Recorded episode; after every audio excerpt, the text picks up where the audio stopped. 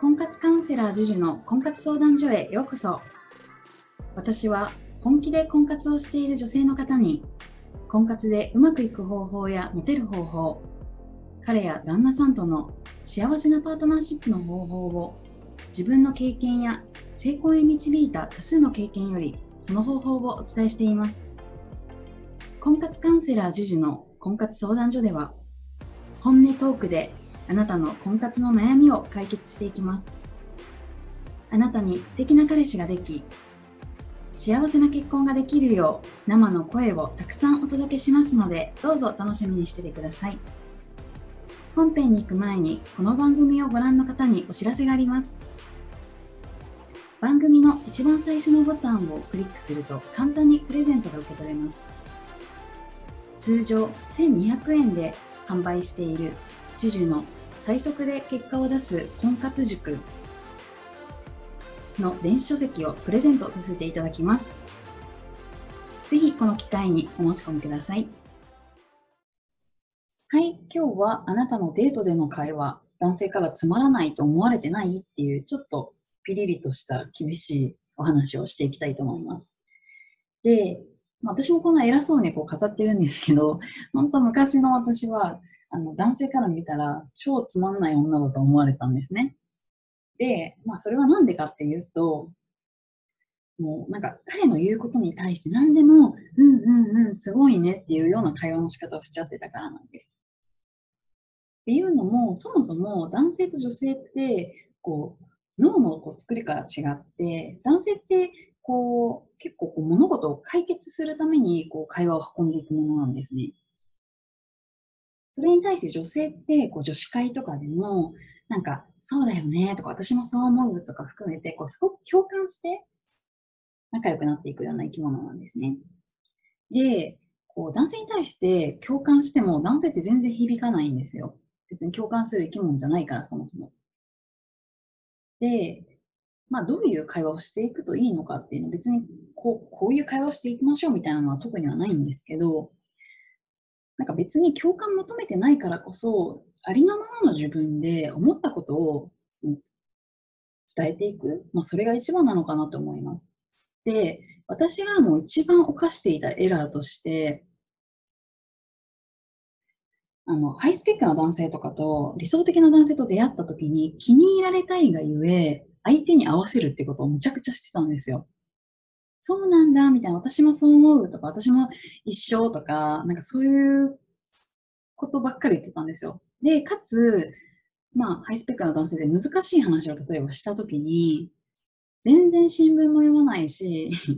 そう、ニュースとかもあんまり見ないんで、その手の話全然理解してないし、わからないのに知ったかぶりとかをしてたんですよね。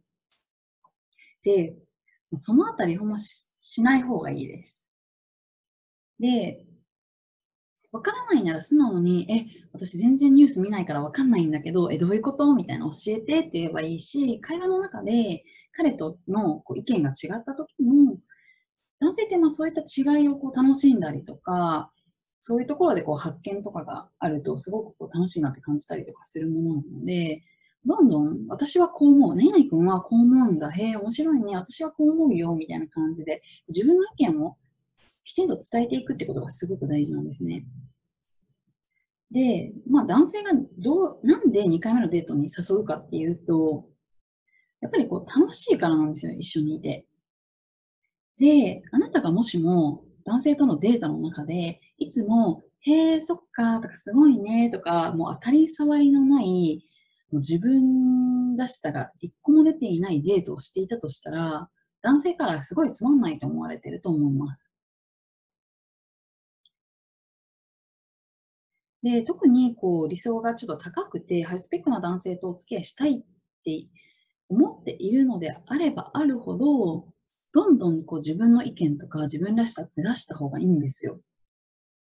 そういう男性って特にこう自分を持っていて、こう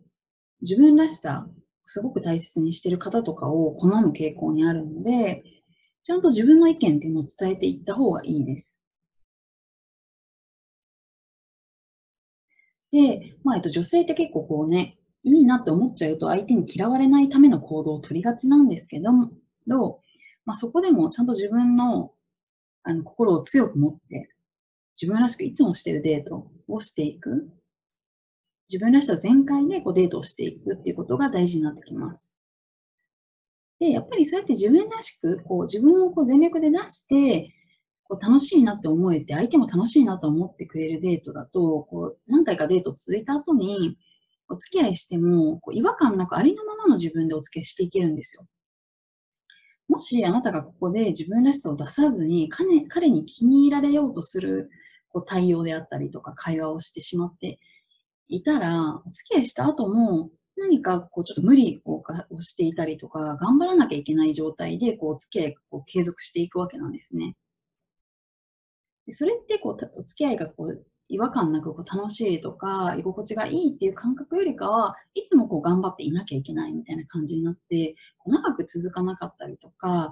なんか本当の自分が見えた時に嫌われてしまってこう別れるっていう選択を迫られたりとかしてしまうんですね。だからこそもう最初からもう自分らしく全力で100%自分を出して、こう嫌われたのは嫌われたでいいやっていう感じでやっていくのが一番、まあ、婚活、幸せな結婚をゴールにされるのであれば、一番あの大切な部分なのかなって思います。で、まあ、今回お伝えしたかったこととしては、もうすごいねとか、うんとか知ったかぶりをしたりとか、よくわかんないのに、なんか分かったふりとかするのはもうとりあえずやめていただいて、分かんないことは素直に分かんないか教えてって聞けばいいし、なんかもうただただ、もうなんかすごいねとかっていう会話はすごく NG ですよっていうお話をさせていただきました。